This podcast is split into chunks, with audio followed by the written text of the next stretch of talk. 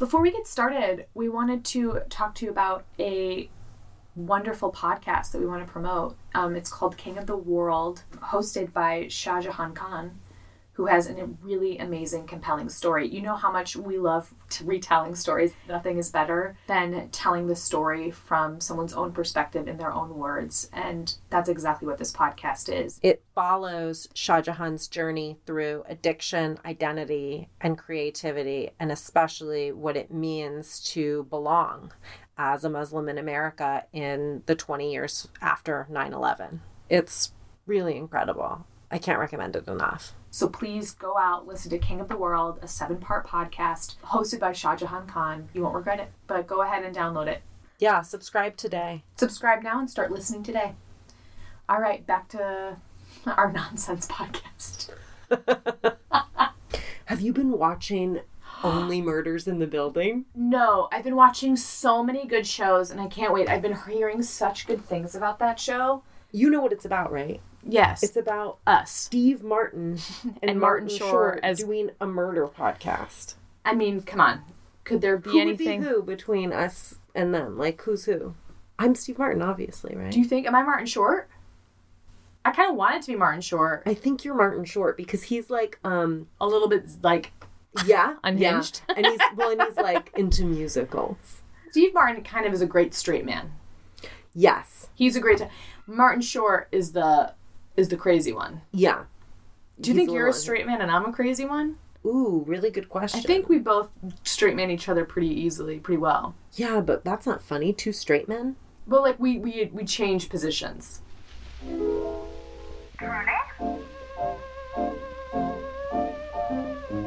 Darkly?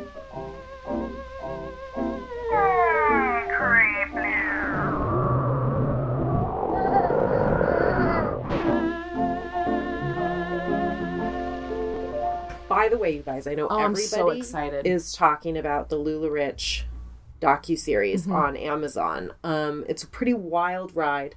Kerry and I have decided we're going to go on that ride together. We're Mm. going to watch the docu series together, and then we're going to record our reactions to it and give a little. uh A little, uh, just a little discussion. We're gonna, do a, a book club discussion. We're gonna have wine, and feel free to grab some wine, join Patreon, and join us. Yeah, we're gonna release um that sometime next month and the Patreon episodes and or this month, I guess. No, because it's the end of October. We're gonna right now. We're gonna release it In November, in November. w- there will be an episode on Patreon with Kerry and I unpacking the LuLaRoe, LuLaRich situation. Ugly it's Enjoy. gonna here's a little sneak preview preview ugly clothes crimes against women crimes against humanity drama mlms Ugly clothes, Cult? ugly crime, ugly Cults. faces. it's gonna be good It's gonna be good. It's, gonna be good. great. also quinn did you know in two episodes it's gonna be our 100 episode No, we're about to celebrate what do we do by the way we've hit over should we do? Listen, Patreon. Listen, you hit over 100 a while ago. We've been recording Patreons. so We've been we're over 100 on including Patreons, but these are our main episodes. We're almost over 100. Should we do something fun and spectacular? Yeah, like what? Yeah. What should we do? What should we do? What would make it special? What would make it special for you? But more importantly, what would make it special for us? By the way, you're listening to Truly, Darkly. Creeply. That's Kerry Ipema. and that's Quinlan Posner. Speaking of special, I want to thank Patreon subscriber Julianne, Julianne, Julianne, Calling Julianne, Julianne, Julianne. You have two names. You've got two names because you're better than one. You are ah, ah, better than That's one. That's rude. I only have person. one You're name. Don't do me two. dirty like that. Okay, Julianne, you can be great. I can be great too. But Julianne, you have two names. Little Greedy? For little greedy. Talking about greedy, guess who has two K's in their name? New Patreon subscriber Nikki, double K. Double K. Nikki with a double K. Nikki. Nikki with a double K. Nikki with a double K. Okay, we'll go back and do that one again.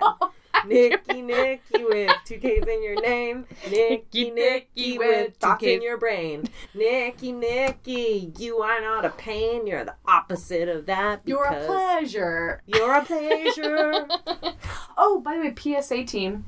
Guess what I did yesterday? Tell me. Got a flu shot, baby. Oh, can't wait to get a flu And shot. And I feel because I do it, I feel better than everybody because I did it before everybody. you know what? I often think of you as my friend that's better than everybody. Who still can't find love. It's because you. Who's looking for love in all the wrong you know where you might be able to find someone. Who? My uh, Who? I don't understand. somebody. I don't Somebody. You know where you can find someone? Who? Who? Well, let me start here. My father-in-law sent me A list of um, eligible a bachelors. Guardian article about a Facebook group that he thinks I should join that is a spooky dolls group. and they have really serious Facebook rules where you're only allowed to post for one hour of the day. Like you're only allowed to be active on their page. They're like from whatever, six o'clock to seven o'clock, you can post your spooky doll pictures and talk about spooky dolls for on the on that hour. And never outside that hour, or you're gonna get haunted by a spooky doll. Love. And I really, really like that. And I like the restraint. And I like the kind of people that like an hour of their life where they might get into some spooky dolls. There's speaking of Facebook groups, there's one that was like a group where we all pretend we're ants. Have you heard mm-hmm. about this? Yes, Did I tell you about this? I might Yes. have. Where you did. there's a It sounds great. There's a questionnaire to begin with. Dibs on Queen. You can't. It's like, what do you do it for? The queen. Like you just have to respond to everything, and it's like, if someone will post like food, and they go follow, follow. Like everybody just responds like follow, follow, follow, follow. Queen, follow, follow, follow. Like, It's the, Oh my god, the I funniest bit. really like that. It's really I funny. like it's really doing strange. a group bit. It's a group bid that literally, and you have to like apply to be a part of this group and use your answers as an ant. So it's it's really a bit where like, what is the fucking point? Right. Kind of love it. You know how the podcast is truly Darkly, creeply, starring Kerry Ipema starring Quinn Labazer. and Didn't we already do that? Yeah, I think we did. You know what? You got to double down sometimes because um, some people may have just tuned in. Because we're not. Because we're on the radio. yes, yeah. I was like, Quinn, I think I just. Here's the thing. I wanted to tell you. You know how the light sometimes flickers, and we are doing a scary story when Yes. it happens, and we get haunted, Yes. feeling and afraid. Yes. Well, we had a a major issue this last week, and Con Ed ended up coming to the house, and they were like, Yes. "By the way." Your power line completely went out. One of them underground, where we have to repair it, and it's this big thing. And they, they were like, "It's been degrading for a long time," and that was why all the lights in this house do a ghost flicker. So now they're repairing it and there'll be no more ghost flickers, which is exciting because it means that if we now see a flicker, it is a ghost. And before it was not. But because this uh, this podcast is about true things, I wanted to let you know the truth. Wait, but what if it's still a ghost who's been under the house degrading the power line? Oh my God, listen. You know when Cohen and I went to get the burritos today? What happened? We were walking down the street and a little girl, maybe his age, made a walked out of her house by herself and made kind of a weird noise and we turned and we saw this little girl, no parents around, and Koa turned to me and goes, "Mama, is that a haunted kid?" And I was like, "What do you mean?" And he goes, "Is that a haunted kid?" And I was like, "I think so, Koa. I don't know what you're talking about, but I'm sure of it." Um, because I was like, "What roller coaster ride are we going on?" That Koa saw this kid up. and was like, "Is that a haunted kid?"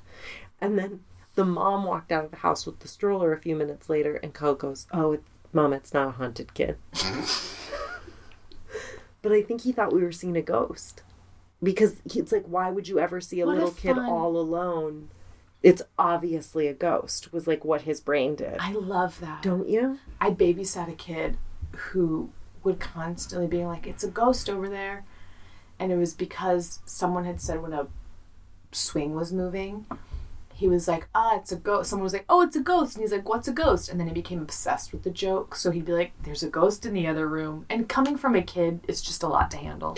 Koa has been pretending to see ghosts at school with another little boy at his school, and his teacher. And the little boy in school never. You realize that there was never, never another little boy. in school. Well, no, Koa said me and I'll change his name. Me and Sammy uh, always pretend to see ghosts. He told me this after the teacher told me. The teacher to- told me just so you know, Cohen Sammy told me today that there was a ghost in front of them in line at the bathroom and that he was from Hawaii. And I believe in that stuff. And I believe kids can see ghosts. This is Co's preschool teacher. And I was like, great. Um, yeah, me too. And she's like, but then later they told me that they were just kidding me. And I, I, I was like, I got a feeling she was kind of disappointed. Did you then plug our web? Did you plug our podcast? No, I hope that's a listener we don't have. Yeah. Let's. You can. You can tune out. You can tune out. Yeah. Wild. Hey, are you interested in creating your own podcast, or do you know anyone who's interested in creating their own podcast, or do you have your own podcast? If so, please let us know. But also, you should totally sign up for PodMov Daily. It is this free, wonderful newsletter that comes out every day, and it's for you if you're a podcaster, if you're in the podcasting industry, or you even want if you're like I know there was a podcast curious. where I was yeah exactly exactly if you're pod curious this is the newsletter for you because I know that when Kerry and I were getting started I we knew started and still know nothing. we knew nothing and we still have managed to retain that Nothing. level of information but what i loved about getting the PodMov daily newsletter is that it made me feel connected to the podcasting community and it was a really good resource for asking questions that i felt like i was embarrassed to ask or felt dumb and it kind of brought me into the community in a way where i was like you know what i think we can do this and surprise surprise We're still here. we're still here. We haven't left. And if we haven't turned you off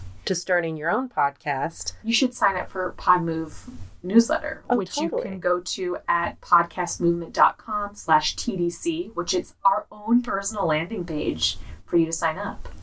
yeah, incredible. So sign up for PodMov. Sign up today. What are you waiting for?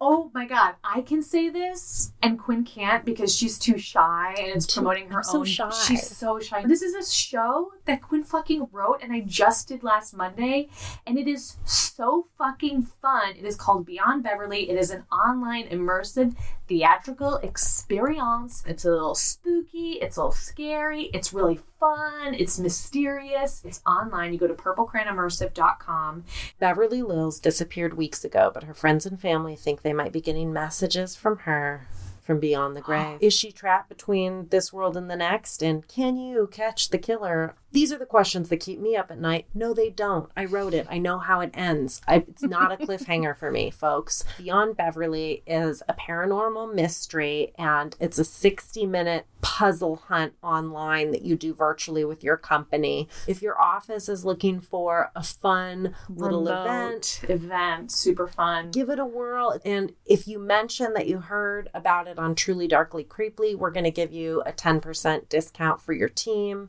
You won't regret it. Or will you? Dun, dun, dun.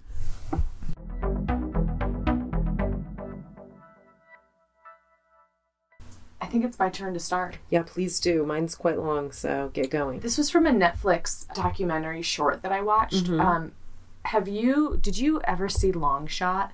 No. Have you heard about it? Juan Catalan. Juan Catalan.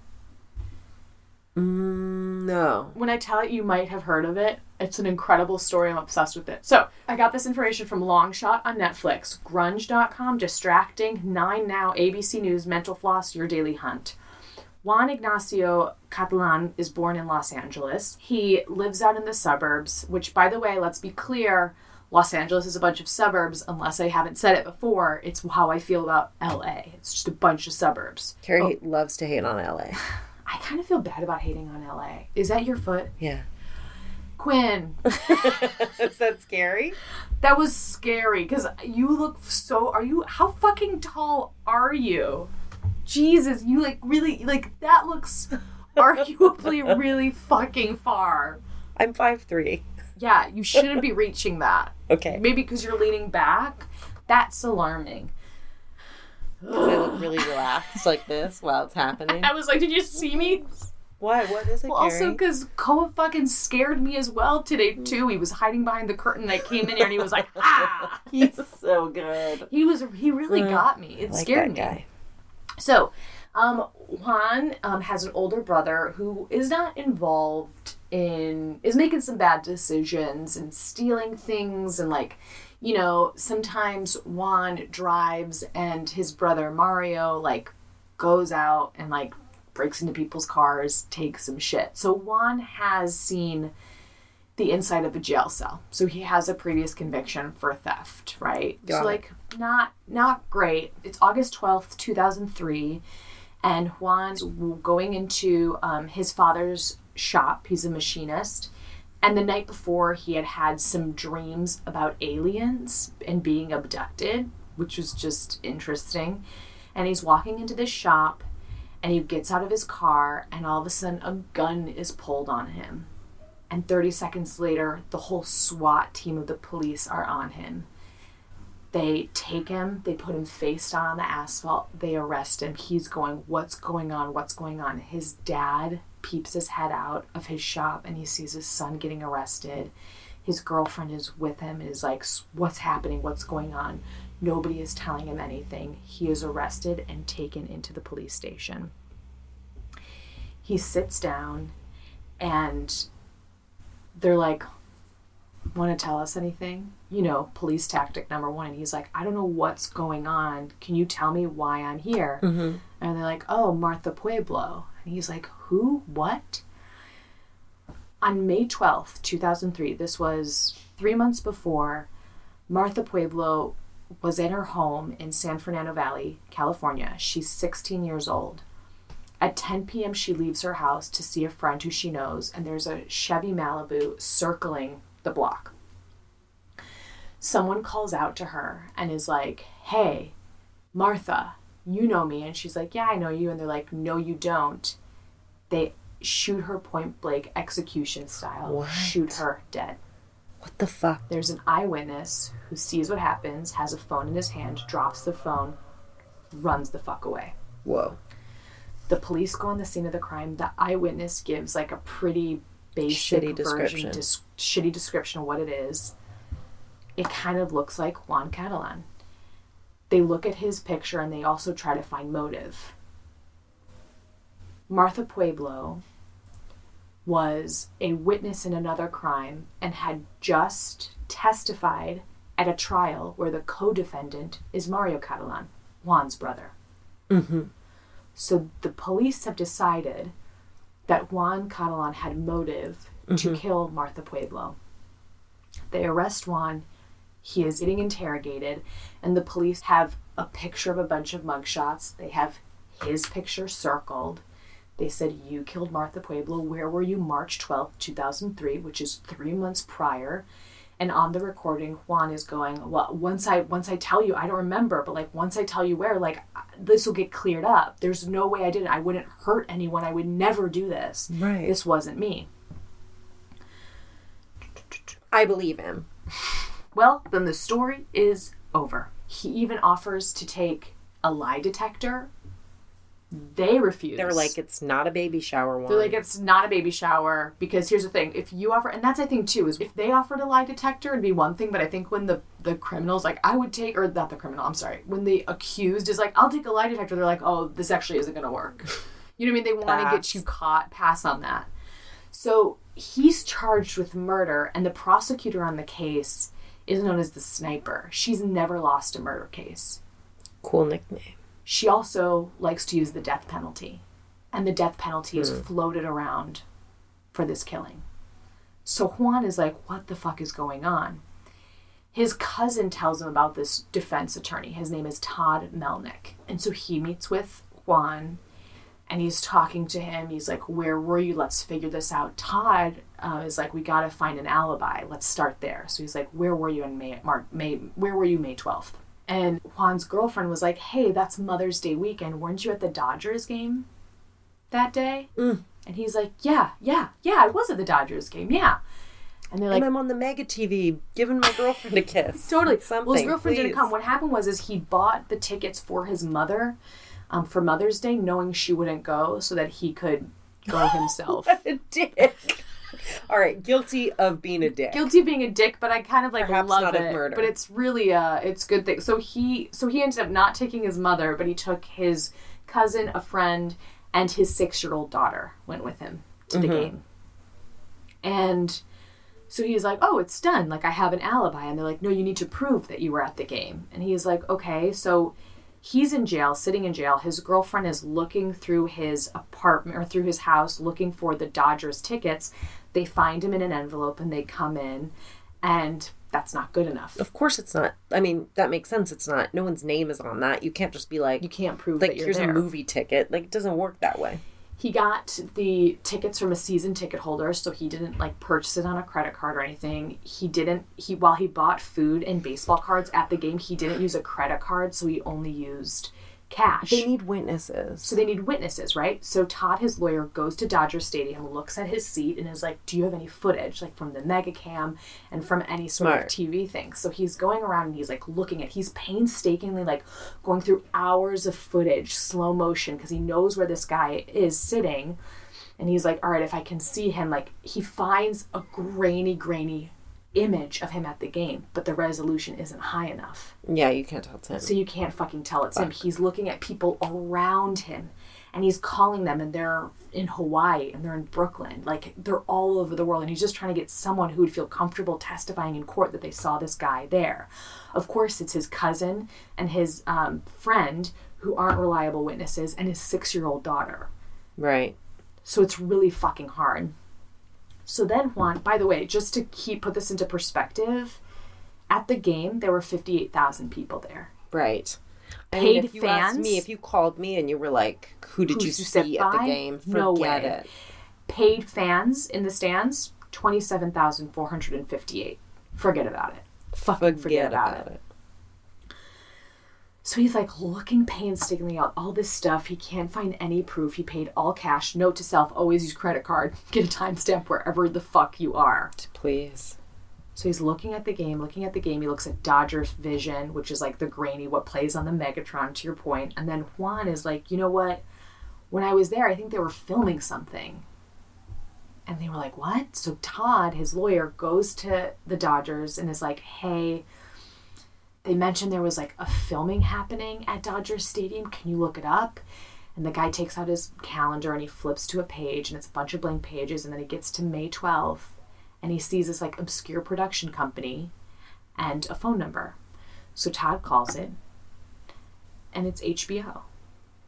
It's the show Curb Your Enthusiasm. Shut the fuck up. So Curb Your Enthusiasm, Which I Enthusiasm, love, which I love. Do you know the episode The Carpooling, Yes. Where Larry David has tickets to the Dodgers game and he's Puts- stuck in traffic? Puts a so he- dummy in the car. he gets a sex worker. He pays a sex worker to get in the car so he can go to the To the game and use the game. carpooling. And they want to shoot at Dodgers Stadium because it's LA. And now they didn't want to rent out the whole stadium, you know, and hire thousands of extras. So what do you do is they contact the Dodgers and like, you can film during the game. So they had they shot in two places. They shot in the upper deck, so like bad seats, and they had cameras, long shot cameras, and the people around them probably didn't realize they were filming Right. but they had like them in the stands and then larry david uh, larry david spots a friend of his in better seats and tries to go down and get a better seat okay. right so when they're shooting this coverage right they have to hold a pa is in charge of holding people back from their seats. Now you can't really hold people back from their seats because They pay they're actually paying seats. yeah they're Yeah. paying customers. So they shoot up in the upper deck section and they also start shooting in the section that juan is in. And so a pa is sitting there holding people back. Juan's daughter was like i want ice cream or something. So he goes up and gets her some concession snacks and he's trying to go back to his seat and there's a pa stopping him from going back to his seat He's like, this ice cream's gonna melt. this ice cream's are not. It's like, and the PA is like, I knew, I think they knew they were shooting, or I didn't know, or I was a shitty PA, but I just like let him pass. And on the footage, the B roll Is Juan is walking by with his ice and cream? his daughter walking down and going to sit down, and you see the back of it, and you see his side profile, and it is clearly Juan Catalan, and you see Larry David passing him. Oh my god, I love this. They have footage of him at the game. So he gets off. Unfortunately, the prosecutor doesn't take this as enough evidence. Shut up. The timestamp on the film is 8:55 was the first shot and 9:15 was the last shot. The murder takes place at 10:32. So theoretically, there's enough time To leave the game to in the leave the, middle. game and go and do this. And he's like, I was at the game. They have the footage of me. Like I was there. I didn't lie. Like I was at the fucking game. I was telling the truth. And they're like, okay, well, we need to figure out how else we can prove how long you were at the game. Fortunately, his girlfriend had called him at 10:15, and they were able to ping cell phone towers. And the cell phone tower that it went to was within a mile radius of the stadium, and they were able to put him there. But even that, he was still at, at the prelimin. This is all at the preliminary trial hearing, right, to see if the case was going to move forward. Mm-hmm. The most heartbreaking moment was his daughter took the stand to testify that she was at the game, and Juan is bawling his eyes out. He's seeing his little girl talk about how she went to Terrible. a baseball game with her dad, and he's like, "Please let this exonerate me, so I can be with my fucking daughter, so I can be a dad to my daughter, and also the death penalty is on the line." So, like, it's a life or death fucking situation. And also, to compound the most heartbreaking thing is you have Martha Puebla's family who is there, who the police have told that this is the guy that killed her. And so they're sitting there watching this pretrial hearing. Oh, I just feel for everybody. The only evidence they have against Juan Mm-hmm. is a single eyewitness ID. Right, and not a reliable one at that. He's a credible source. However, I'm sure he's not trying to lie, residential but- block. Right. Like, how the fuck can you tell what you saw? Yeah, like, I think the power. Like, I saw a guy with the mustache. He was Hispanic. He was short. He was like had a little unshaved. And then if they show you something like that, you're like, oh yeah, that's it. I mean, how do? You, no, absolutely not. So the judge hears all this information, and she's like, I don't know. I'm really stuck. I have Martha Puebla's family who's seeking justice Mm-hmm. and I have this guy who the death penalty is on the line. So she takes his police interview and she starts listening to it at home. She gets her family to listen to it, her kids to listen to it, being like, "Is this? Does this sound like a guilty person?" Which feels I don't know Feels what the illegal, ethics of that okay. is. I don't know. I don't know if I. I agree. I didn't understand. I'm just like, huh, that's But interesting. she, Didn't know you could outsource that. But he was in jail for six months. Six months while this was all going down. He, an innocent man, in jail for six months. She says, "I understand you have a credible source, an eyewitness, but it is a dark residential block. I can't, I can't say that's enough no. evidence." All right. and it's over. He is released. He gives his lawyer the biggest hug. They're still friends to this day. He sues the city. He's awarded a $320,000 settlement, which, if you think about it, isn't fucking enough because I'm sure he used that settlement to pay for his defense attorney, the fees, Yeah, you just broke even. And he had to pay out the people who fought for a settlement. He just made even Yeah, yeah. And lost six months of his life. and lost six months of his life. When he was released, he said all he wanted was a Coke. He was Get like, that somebody get that man a coke. get that man a fucking soda pop. And you might be asking about Martha, rightfully so. It was found out that Martha was murdered by four gang members. I knew um, it was fucking gang violence. Ra- uh, I think it's Raul. Because when it's random like that, Because she, what happened was, is she was a witness to their crime. Oh, really? And she was cooperating with the police. She'd witnessed a crime, and yeah. poor. And what's crazy about it is like Juan went to the hearing for his brother, Mario, Yeah. and he remembers seeing Martha testify. And he was like, I just thought she was like a, a witness, and she said she didn't see anything. Like, he's like, I didn't think anything more. yeah. And because of that connection, he was tried. He was, he was Got roped into this. he got whole roped thing. in this whole Yeah. fucking mess. So the actual murder of Martha Puebla was put away for her murder. So justice was served in her death, thank God. That's good. In 2017, Juan got his associate's degree in general education and he hopes to pursue a bachelor in business. He does have a GoFundMe page organized by Todd, his lawyer, in the hopes that he makes some money because he's struggling because he basically made even in the settlement. He's obviously a big fan of Curb Your Enthusiasm. Yeah. What does Larry David have to say about all this? Larry David was interviewed in the long shot and he was like, you know, it comes up every couple years, you know, people ask me about it. He's like, I'll tell it to a date, but it's, you know, I'll tell it to a date to impress. You know, he's like, it's a, he said afterwards, he was like, yeah, and he was on the tape. Pretty cool. pretty, pretty, pretty cool. Um, yeah, he. Uh, but he's like, yeah, it was. Uh, it's cool. So like a lot of the, it became a really um, exciting case because it's like, oh, Curb Your Enthusiasm exonerated, helped exonerate this man who was wrongfully convicted A comedian saves the day again. again for the umpteenth time. Both the detectives, Juan Rodriguez and Martin Pinner, admitted that they tried to coerce a false confession out of Catalan, including having his picture circled. Like they just showed him his picture circled oh, in order to like tell them that's the evidence that they have. Which, like, here's the thing: it's not right. But also, I bet they've gotten a lot of guilty people that way, right? Like, if they, I don't know, I don't know, I don't know. But like, how do you? Anyway, yeah. it is it is uh it's a crazy case and they were the two detectives were later removed from homicide cases so they were they were taken off. Thank god. Because like that you can't do that. You need fucking evidence. It also is crazy that the prosecutor had one eyewitness and that was the evidence that they had.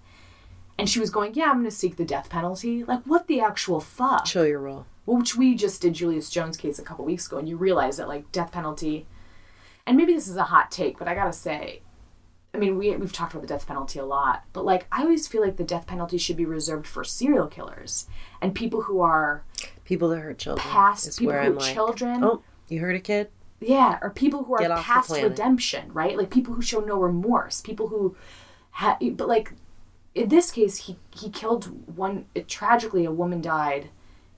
It- It just to me, I'm like, I, I thought the death penalty was reserved for serial killers or serial rapists. You know what I mean? Like that's what I just assumed, and that's just inaccurate. It's an equal opportunity death or tu- death opportunity. Um, Juan forgives the police, which I think it takes a really big man to do it. The Innocence Project claims that 20,000 people are falsely convicted of crimes, which is about 1% of the prison population, which is super fucking common. And then I do want to close with this one story, personal anecdote. It is how my dad yelled at Larry David Please. in real life. My dad's a golfer, so is Larry David. Larry David was golfing ahead of my dad at a golf course. He was taking so fucking long. Uh huh. And he was with, I think, the owner of the Patriots or something. Like, it was a bunch of entitled white men who were taking their sweet ass time on the golf course. And tr- typically in golf is like you're conscientious of the people behind you. You know, it's like if someone is moving fast, you just let them pass. Like it's no big deal. But like the at the rate of play, you just like keep going, keep going, so that nobody is stuck behind a slow player. It's just the common courtesy. But these guys were all fucking rich people, and they were taking their sweet ass time and not letting anyone pass them.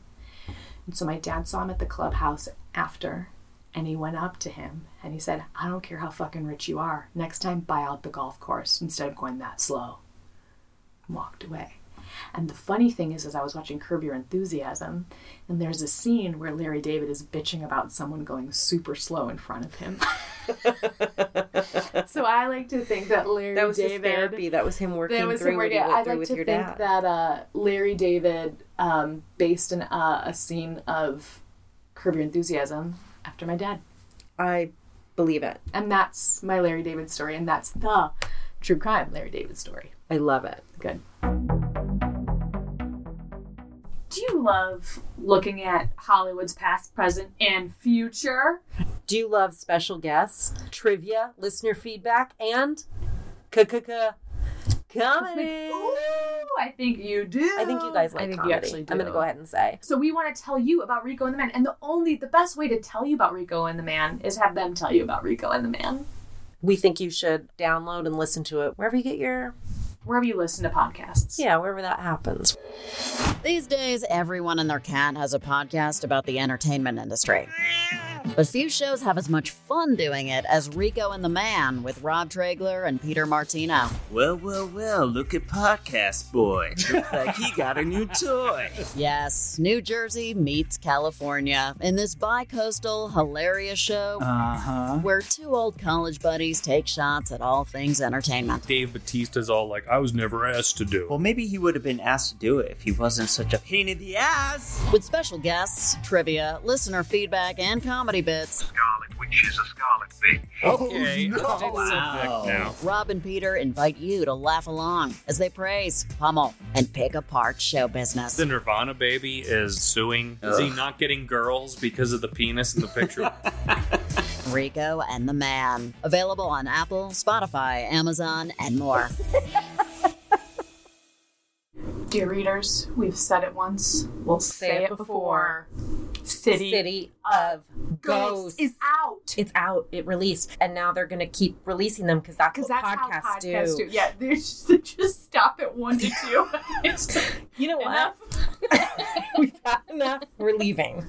Um, they are a supernatural neo noir mystery podcast set in New York City. We think you're gonna love this mystery podcast. I'm sorry. We know you're gonna love this mystery podcast. We would bet our life on it. We would bet our life on it. That's super aggressive. It was really aggressive. Here's the thing: we all know you love true crime. How about fictional crime told in a succinct, organized way? Unlike this podcast, It's unlike yet like us. You know what? It's got all We're our the highest highs and none of our lowest lows. it's all roses and no thorn. Go listen to City of Ghosts. In fact, here's a little sneak, a peek. I believe they're called the trailer. Can you hear me? It's 1999, New York City. Where am I? Oh, shut up! Brigette Lundy-Paine stars in a new supernatural neo noir audio drama, The voices. They're back. City of Ghosts. I understand this is beyond your usual scope. So, two deaths and an attempted third. Must mean we're onto something big. Men like them have fortresses built around them. What good does sticking your neck out do, especially in this city? Still, just be careful. Subscribe now on Apple Podcasts or wherever you listen. Do be well, Eleanor.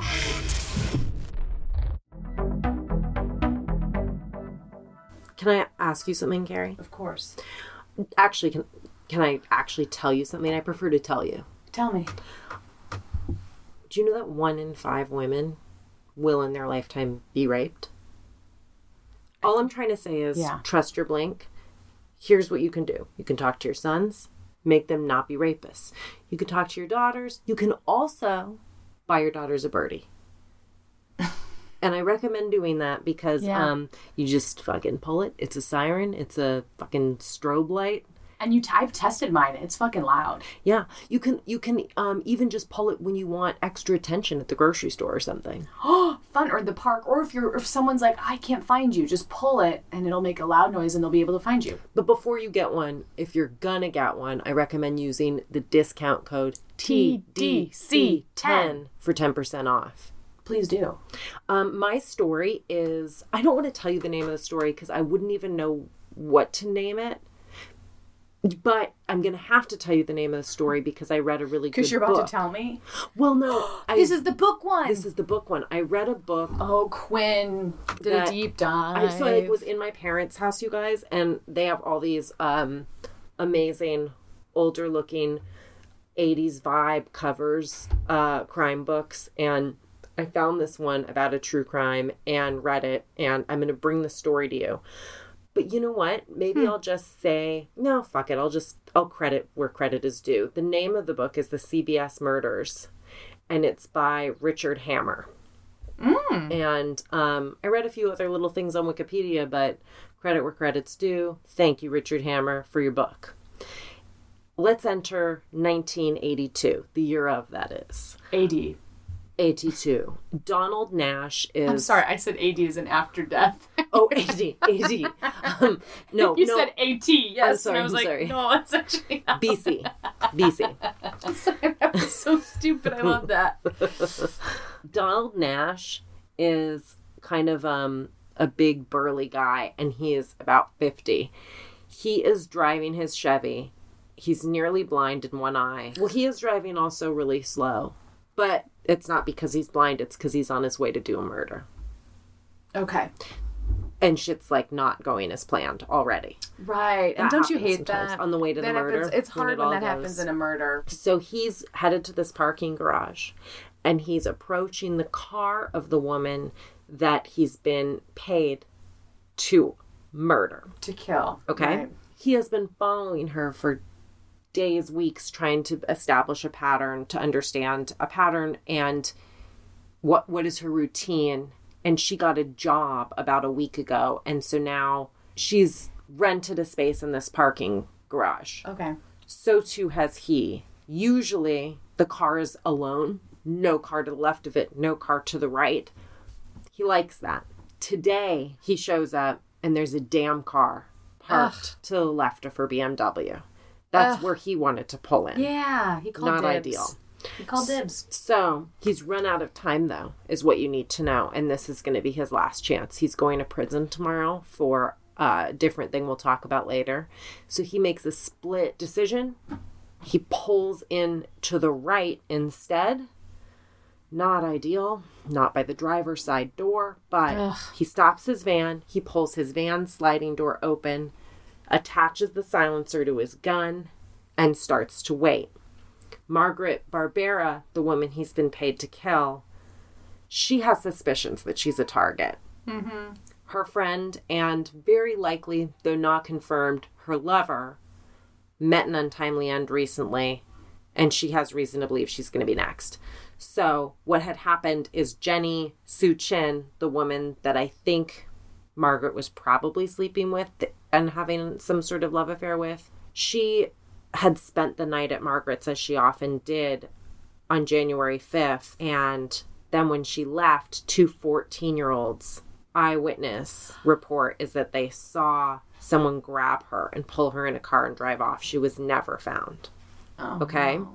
Margaret only knows that these kids saw this because she put flyers up and the kids called her to be like, this is what we saw. The cops think Don't believe it. don't believe it. Don't believe it for a second. Aren't looking, aren't worried. But Margaret's like, this was my partner basically. Totally. And I'm next. So she gets off work at her new job as a bookkeeper at Camera Service Center, which is near this parking garage, which is on West 54th and 12th Avenue in the city. Well, I know where that is. Yes, of course. So she starts to walk to her car. Just so you understand, three blo- three blocks north of where she works is CBS Studios, Yeah. and a bunch of folk just finished work as well, and they also rent a spot at the parking garage. Okay. So Leo Karanuki, Robert Schultz, and Edward Benford, all guys in their fifties, all working for CBS, all park there. So does Angelo Sica or Sica, S I C C A. He Sika. works there too. Sika. He parks there too, but this particular night, those three men I first listed are ahead of him. They're walking to the parking garage. They get there first. Angelo sees them up ahead and is like, hey, wait up. But they don't hear him. So he's walking, picture Angelo's walking at a quite a distance. Mm-hmm. Okay. Margaret Barbera gets to her car, pulls out the keys. When she tries to put the keys in the lock on her door, She's shot. someone's like s- stuck shit in it. Do you know what I mean? So it's like her key jams.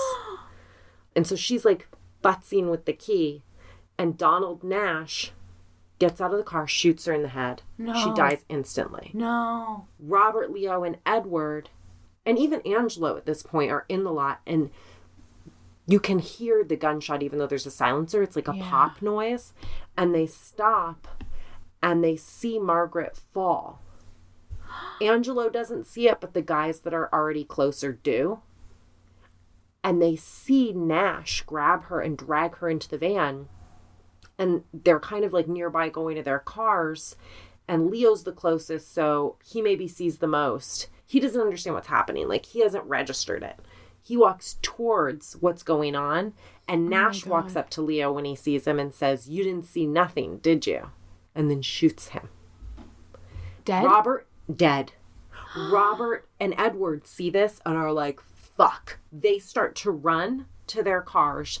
Nash chases both of them down and shoots both of them dead. No.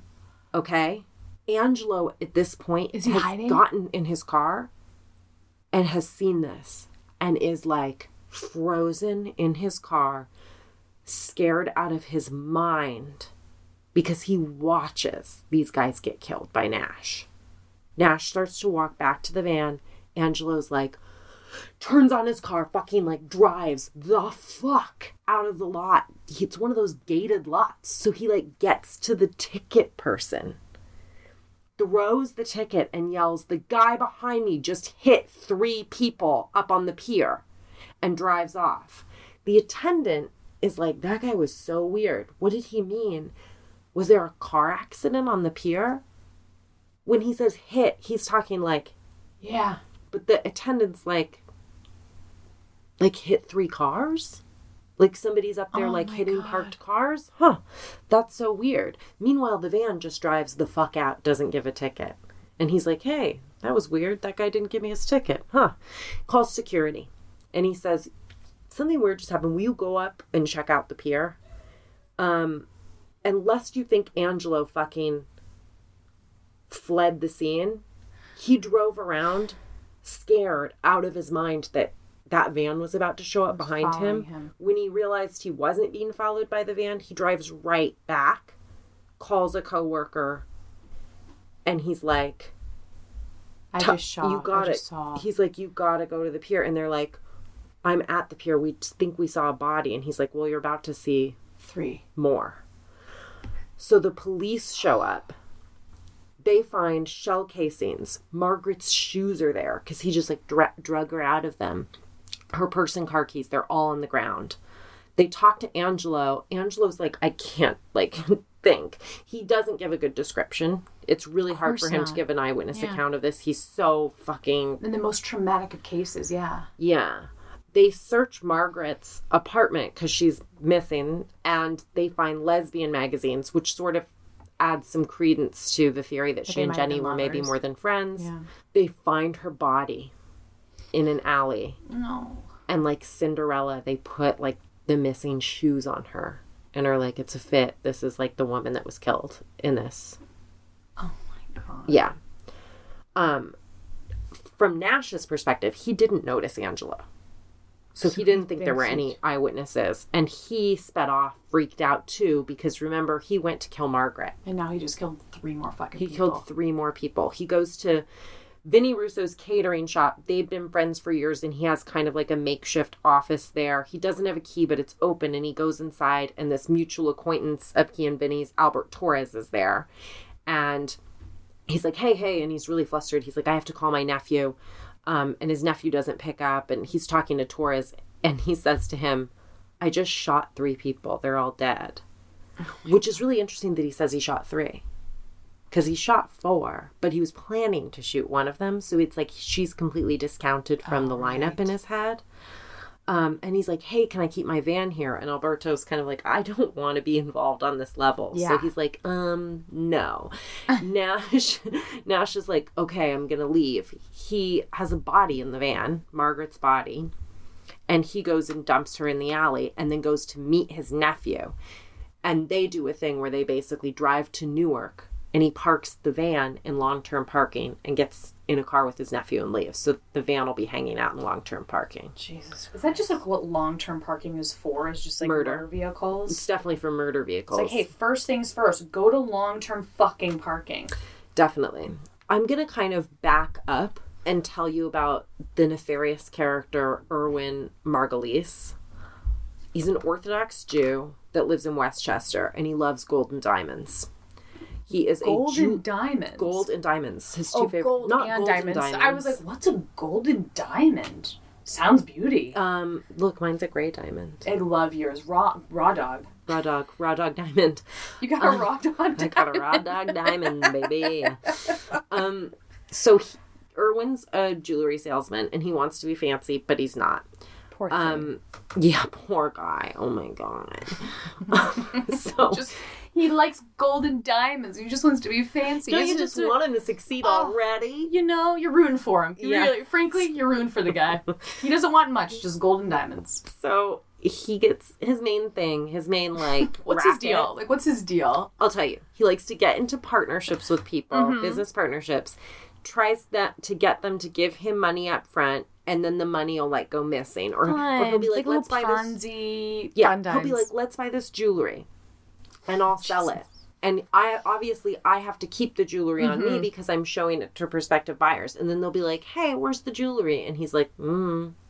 And you're like, "What?" so it's that kind of thing. and you're like, what? Yeah. Mm, Um, great impression. he- he fucks people. theft. He fucks people with money. But every time he gets close to getting like busted, he'll be like, no, no, no, no, no, no, no. I don't have the jewelry because it was stolen. And it was so stolen that I'm going to go to the insurance company and try to get them to give me money because it was super stolen. So he's just trying to get money all the time in shitty ways. Enter Margaret Barbera into his life. There's a rumor about her that he hears that she is somebody that also likes money and is willing to turn a blind eye to some shit. And he basically hires her to cook his books. Like he's like, I hear you're a bookkeeper. I hear you're a bookkeeper. I heard you also subscribe to Bon Appetit magazine. You like to wink, Cook the books. I hear you're. Um, I hear they call you Baryshnikov. I hear you can do a little ballet, Ballet with, with the the books. so she's like, "Why are you talking to me so She's like, weird?" "I just- tell And he's yeah, I'll no, no, no, do no, no, illegal shit just- for I need an accountant. And she's like, "Oh, fine, sure." So he asks her to create a fake list of shit that got stolen. That's like one of the first things he asks her to do, so that he can bring that if that's what your first thing you ask after orientation, get out. Get out. opposite. She's like, "I'm in. Here's your list," and he's like, "You're hired." And she's like, but you pay me for my work. I just put together this list.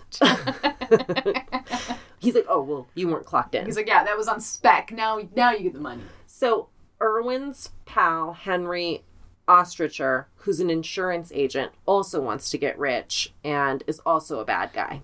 He comes to Irwin and is like, I have a great idea for us. There's this firm, John P. McGuire, and they do a thing called factoring.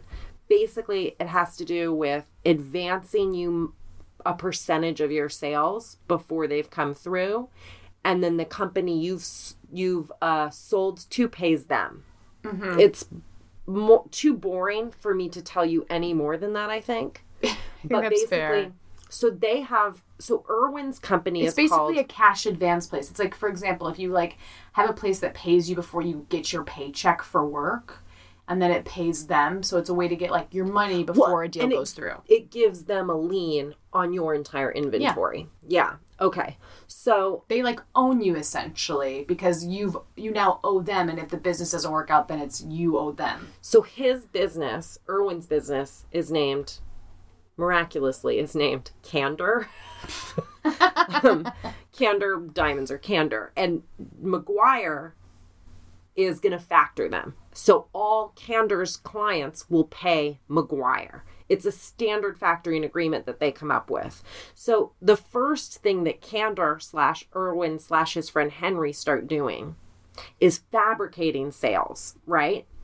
And then they would do things like because there is no company that bought from them, Yeah. they would do a thing where they they'd send McGuire the check. And McGuire would say, Why are you sending us the check? And they go, Oh, well, we sold all this stuff and the client forgot the deal and sent us the money. So we'll just send you the money. So they're kind of finding these ways to hide that they're not making these sales. But what you do is you pay them to build the trust, right? Yeah. Over and over again so that they'll start advancing you bigger and bigger numbers. And it's a Ponzi scheme Yeah. where you're just paying them back the money they've already given you. You don't need to have any money going into this. And eventually, when it explodes, you'll be rich because you'll have just gotten in You'll get more and more advances. more and more advances, and you'll finally be in a position where when it folds, You just you owe them millions of beat it. dollars. Yeah. Right. Irwin almost gets caught a bunch of times. In fact, one time he does, but it sort of ends up being his word against the store. And the store's like, I don't know, this was a consignment sale, not a true sale. And Irwin's like, no, no, no, it's the store. They keep giving Irwin money. And we're talking millions and millions of dollars. It's Right. not, Because gold and diamonds ain't cheap. no, it's not small potatoes. No, It's not it's- fingerling potatoes. No, these are full on russets. Maybe Margaret even Yukon. is keeping two sets of books one that's real and one that's fake for McGuire's benefit.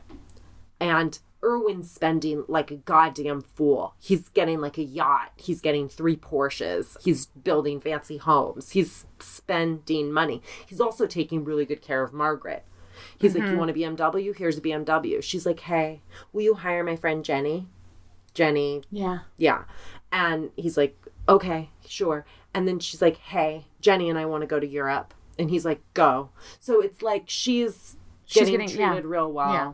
Unbeknownst to her this whole time, Irwin's plan for her is she's going to be the fall guy because she's the one keeping the books.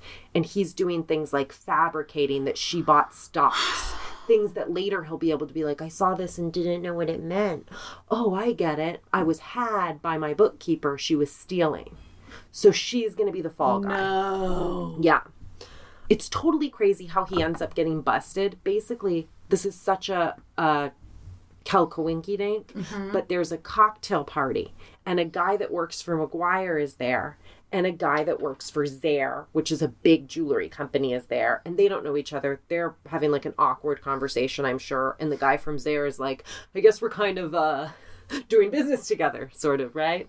Now it's fun. We're like working together. And the guy's like, I don't know what you're talking about. And the guy from Zale's like, well, not working together, but because we both work through Candor, because you guys bought all that stuff from Candor and we're factoring them. You, Yeah. so we're kind of working together. And the Zale guy's like, what? Oh, awkward moment at a party. But then he goes home and thinks about it and is like, that was weird. So they call McGuire, and it just turns out that like Candor had obviously fabricated a huge sale that had never taken place. So McGuire's like, What? That's really weird. Hey, Candor. Hey, Irwin. No hard feelings, but we'd really like some auditors to look at your books. You have a month to produce them to these auditors. Irwin and his wife are like, Cool, cool, cool, cool, cool. They buy tickets to Israel. They hmm. leave. And while they're gone, a bunch of it starts to fall apart where Candor customers and everyone is like, they're checking on all these Candor customers, and all the customers are going, no, we don't have a deal with them. We didn't buy from them. So they're starting to get a sense at McGuire of the magnitude. But he's just taking this. And they're money. like, this is looking really bad. Bad. Irwin comes back miraculously from Israel and calls the FBI and is like, hey, I heard people are looking for me. Acts like super casual. He's like, I was on a business trip to Israel. What he was really doing in Israel, he and his wife, was like burying money, like hiding money in different. uh, Off, you know, Yeah. accounts, hiding diamonds in different places, like just hiding their shit because they know stuff's about to go down, okay? He says to the FBI, Here's what you need to know from my perspective. My accountant, Margaret, stole a bunch of inventory from me before I left town and was holding it hostage for a ransom. And they're like, Okay, we don't know whether to believe you. We do, however, know that when we've talked to Margaret, we get a feeling that there are lies happening, that there is withholding happening. Yeah. She's not been cooperative. Of course, she's not been cooperative. She is part of this, right? Right. She's cooking the books, so she's hiding, and they're like, "Can She's the FBI full on sauteing, the FBI's roasting, like, chopping. can we see the books?" And she's and like, she's like, gotta ask my boss. It can't. No. No. no, no, You need a subpoena. No, no, no. Not just that though, she doesn't trust Irwin either, obviously. So Irwin's been like, Can I have the books? And she's like, Not only can you not have the books, but just so you know, I have them. Like I'm hiding them. Like basically she doesn't trust anybody. So she's acting Yeah. like she doesn't trust anybody. She's being totally quiet. But the government's putting pressure on her and Jenny. Tell me what you know, tell me what you know. We think this is a huge Ponzi scheme. And Henry to Irwin is like, what should we do? And Irwin's like, I think we should scare them. Let's scare them so that they won't talk to the FBI because there's just going to be more and more pressure. Scare But, like, Margaret and Jenny. Scare Margaret and Jenny. How can we scare them? Like, we do you I know, know, anybody that them. would scare them? And Henry's like, ah, I got this friend Alberto Torres. Let's talk to him. Let's ask him. He knows some some people Some that might shady be scared. characters. Alberto, you know anybody? And Alberto's like, Yeah, I know this guy Nash. Maybe he'd scare somebody. Nash is one of nine kids, IQ of 89.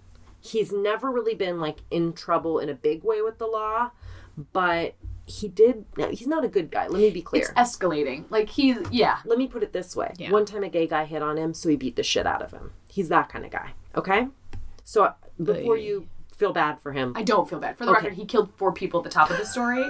In terms of feeling bad for people, he's not on my not list. something I should worry about. I feel more bad for Margaret. Okay, fair. Um, his stepdaughter, Nash's, is about to have a baby, and he's like, I really want to help out financially. I need money. I've got an idea. I know what I'll do. I'll fake that I have a cab because it takes too long to get those licenses and you have to pay money. They're so expensive. But yeah. if I can make some money as a cab without doing that, great. I'll just clone a cab. Like I'll find a Yeah. fake cab license and I'll clone it. So he does that. Second Kel Kawinky Dink of the story. You're not going to believe this. He's parked in the city and the cab that is the real cab that has that license plate sees him and is like, that's my license plate. That's a cloned cab. Calls the cops. That is what Nash was going to go to prison for the day after he does these murders was the cloned cab. Right. Okay? right.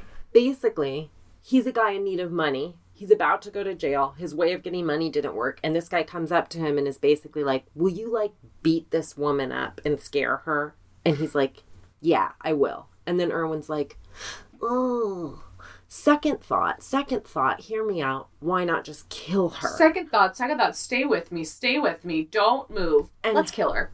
And Fucking Henry is like, whoa, whoa, whoa, what about Jenny? And he's like, Irwin's like, okay, so maybe kill them both, I guess. Or, you know what? Kill them both. That would be great. Everyone's already rumors, rumors that they're together. They already went to Europe together. If they both get killed, maybe people think they ran off together with the money, and I, she can still be the fall guy for me. So kill them both. But if you can't kill them both at the same time, Nash, definitely kill Margaret first because if we do it the other way around, Margaret's gonna get wiser. Margaret's gonna get wise and she's the one I really, really need gone. Okay, I'll give you eight thousand dollars to kill them both. that feels too low.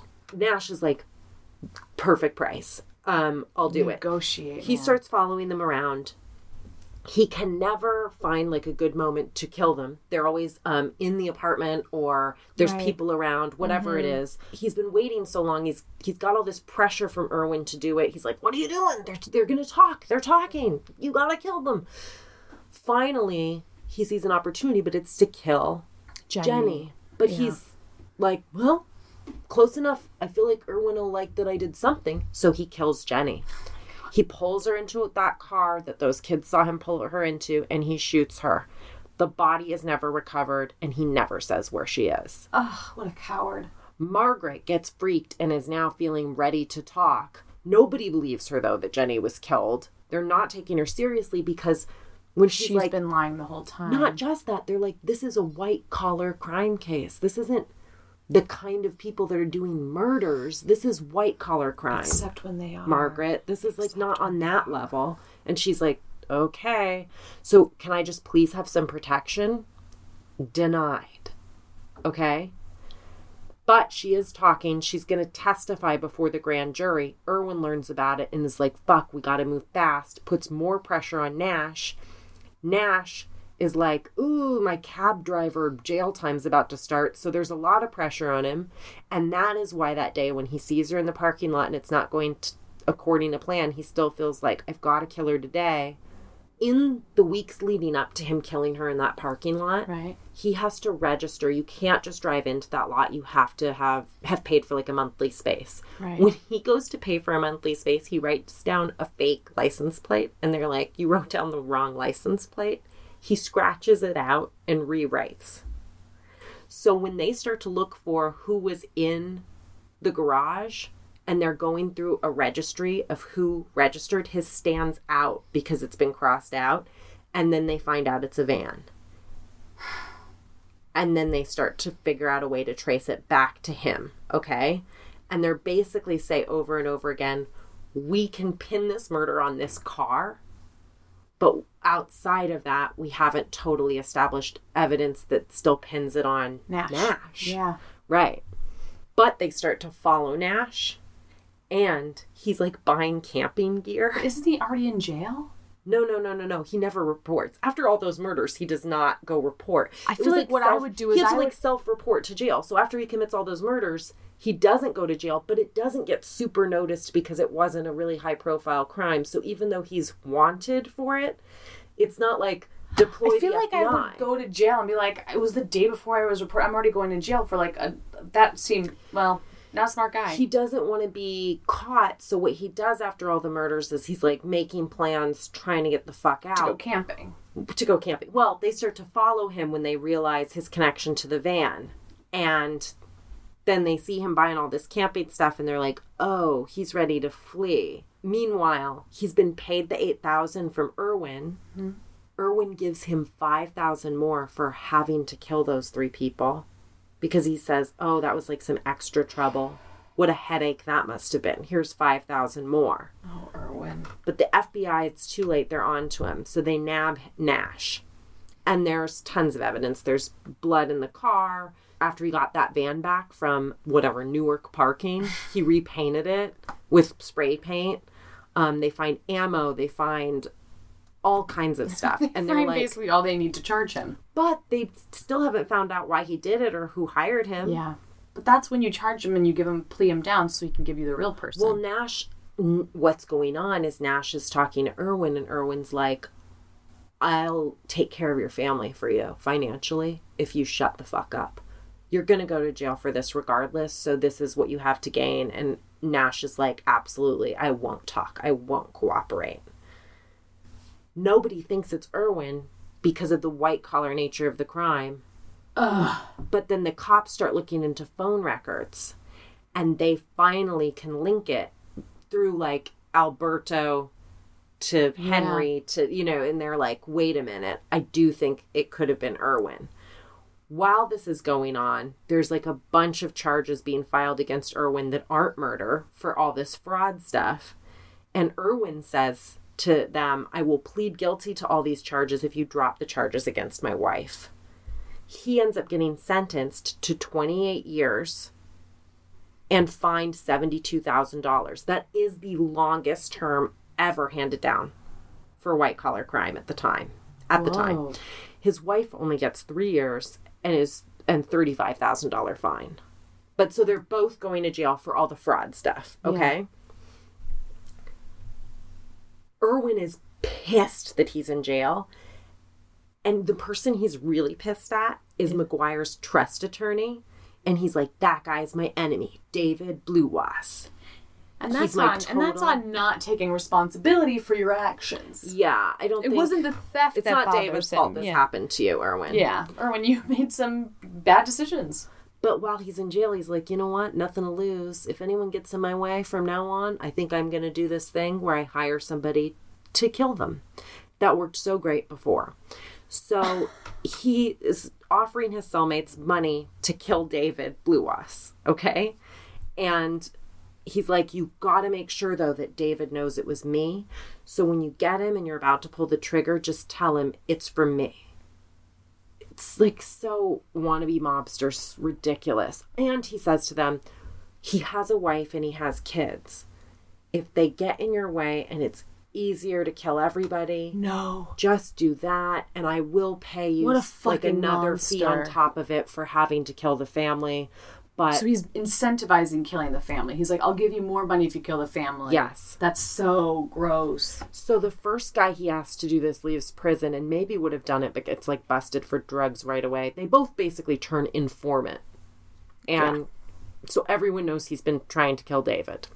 By the time he's talking to his second cellmate about killing David, there's like already more people on his kill list. It's very like Arya Stark. It's the girl with no name, and he's like at night adding names to the list. And there's just like people that he wants Someone to murder. cut him in line at the prison's commissary. He's like, well, they're added to the phone Yes, list. hundred percent. They're added to At one list. point, he's doing all these things to make sure his wife is comfortable in prison, like bribing the prison so she'll have like an okay experience for her three years and have nice things and be like seclu- like secluded away from the rest of the people there and all these things. But he also, while he's doing this, like quote, taking care of her, he also explores a contract on her life. He doesn't take one out, but he does explore it because he is like, she knows a lot. If she decided to turn on me, I just want to see like I want to make sure something maybe is in place to kill her. Like he's really What lost a monster. He's lost it. just dipping his toe in the water of killing her. Um, Nash goes to jail for life,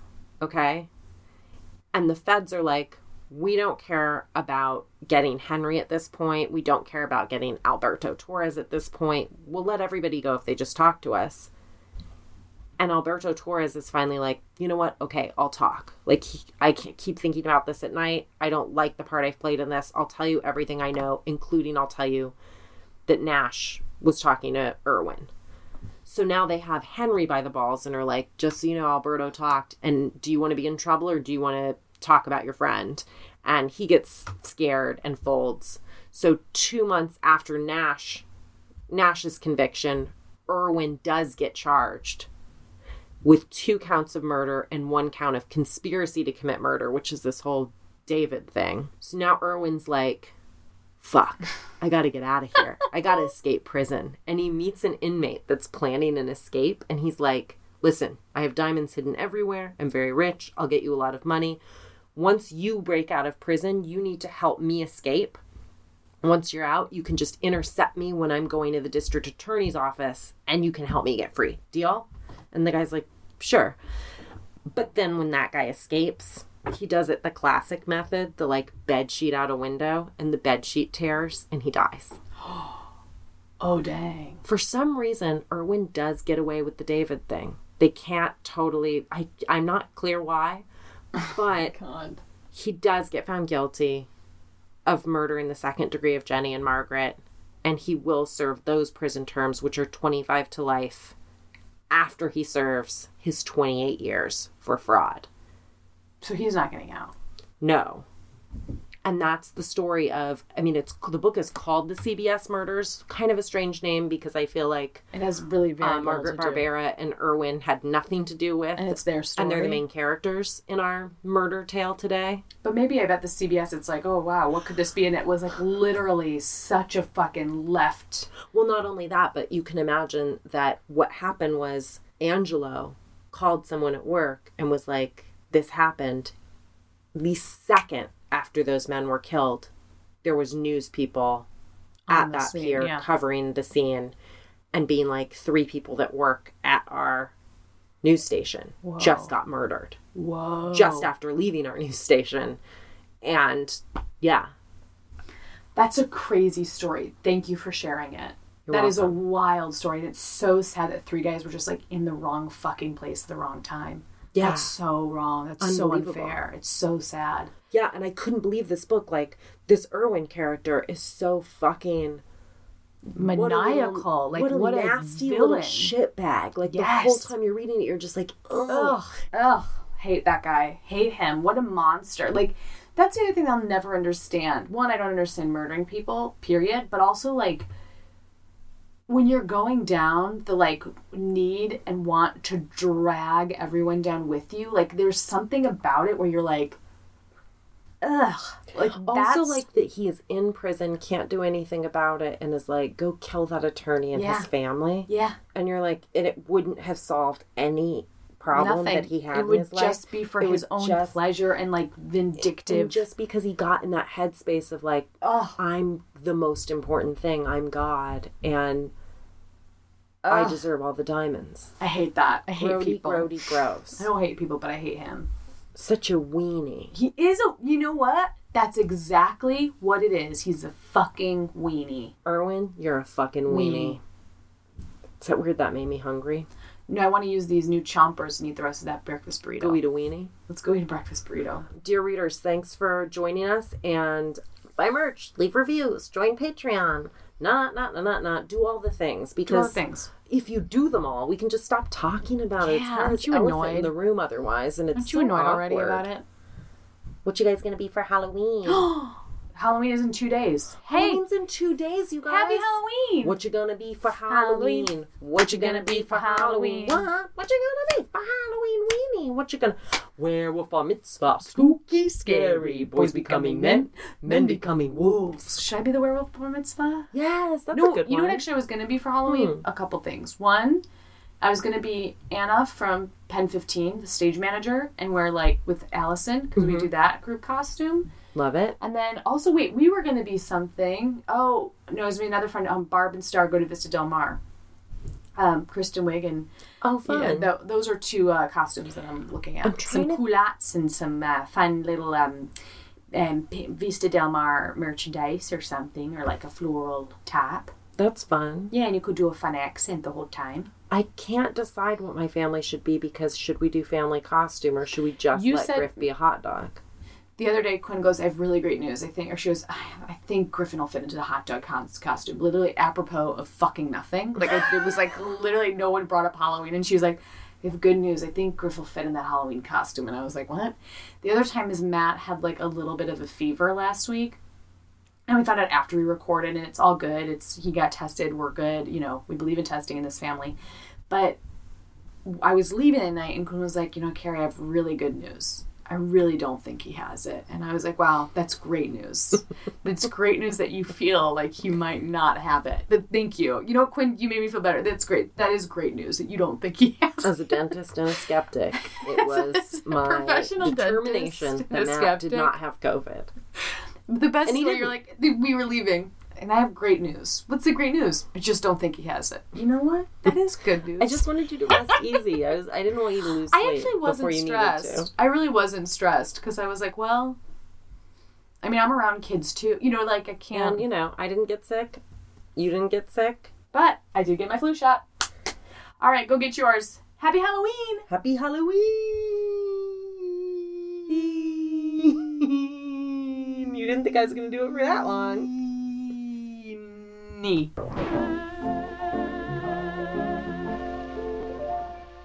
Bye, Dewey.